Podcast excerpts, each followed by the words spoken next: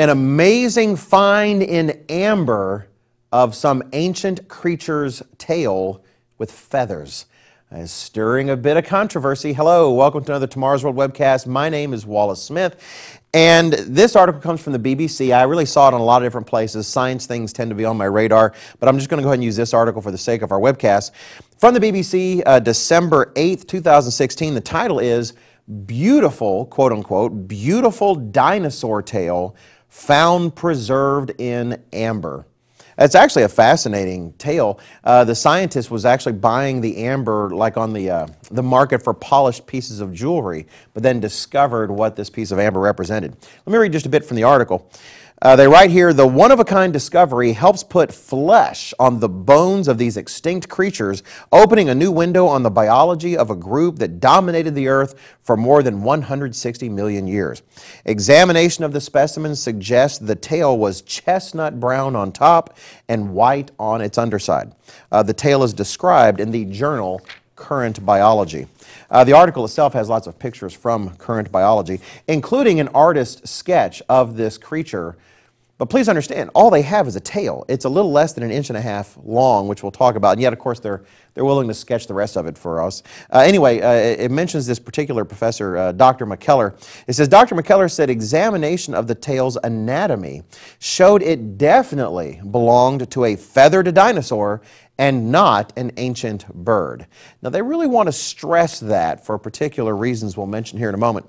Uh, continuing, it says, that he explained, we can be sure of the source because the vertebrae are not fused into a rod or pygostyle as in modern birds and their closest relatives. Uh, he says, instead, the tail is long and flexible with keels of feathers running down each side. Well, there you have it. I'm not going to read the entire article. You might look it up yourself. It's fascinating to me looking at the actual pictures of these feathers. Uh, I loved it. I love news like this and I love reading articles like this. But we do have to keep in mind that it's very easy for scientists to jump out with a lot of conclusions, and time tends to shed additional light on those conclusions. For instance, it says the tail is long and flexible and you start hearing about a dinosaur tail, long and flexible, and you might be thinking of a long piece.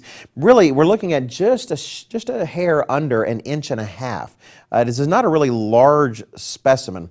They theorize the creature itself may have been the size of a sparrow.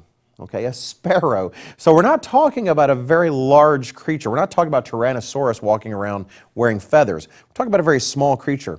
And there is some debate as to whether it really is a dinosaur that is a non-bird uh, instead of a bird. This is really one of the few things they have to examine to try to determine whether it's a bird or a dinosaur, that the tail vertebrae were not fused, but they only have about eight vertebrae. Uh, the fact is that Archaeopteryx, an ancient bird that we have full skeletons of, it also has portions of its tail that are not fused. Only the end part of its tail has fused bones. Whereas this section of the tail, from my reading, is actually a middle, middle part of the tail.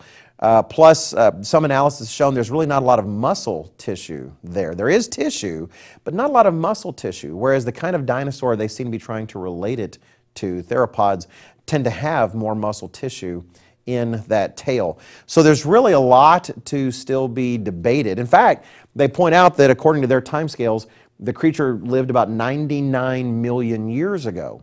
And yet we do have ancient birds that lived during the same time scale.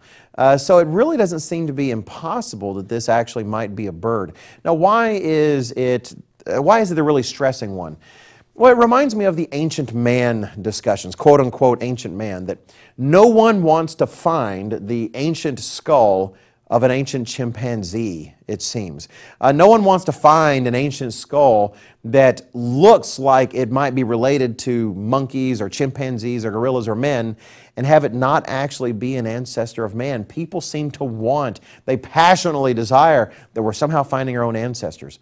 Well, you get the same kind of passions involved in studies like this. If they can somehow make dinosaurs seem more bird like, then it tends to fit the tale that, that many scientists do believe that birds evolved from dinosaurs. And yet, at the same time, we have contemporaneous creatures here who were birds. The advice I try to give in times like this is don't get caught up in all of this. Just read the article, appreciate that some part of of God's creation is being discovered more about, that we're learning things, but just don't buy into things immediately when you read them. Give science time uh, to correct itself. Because the one thing we do know is true. As God says in the Bible through the mouth of Paul, let God be true and every man a liar. People will try to use discoveries like this and use it to press evolution. And yet, if we know truly evolution is not true, just allow time for the facts to sort themselves out. It's a fascinating discovery. Uh, some of the most detailed, I think, discovery of feathers that they have found, just beautifully preserved.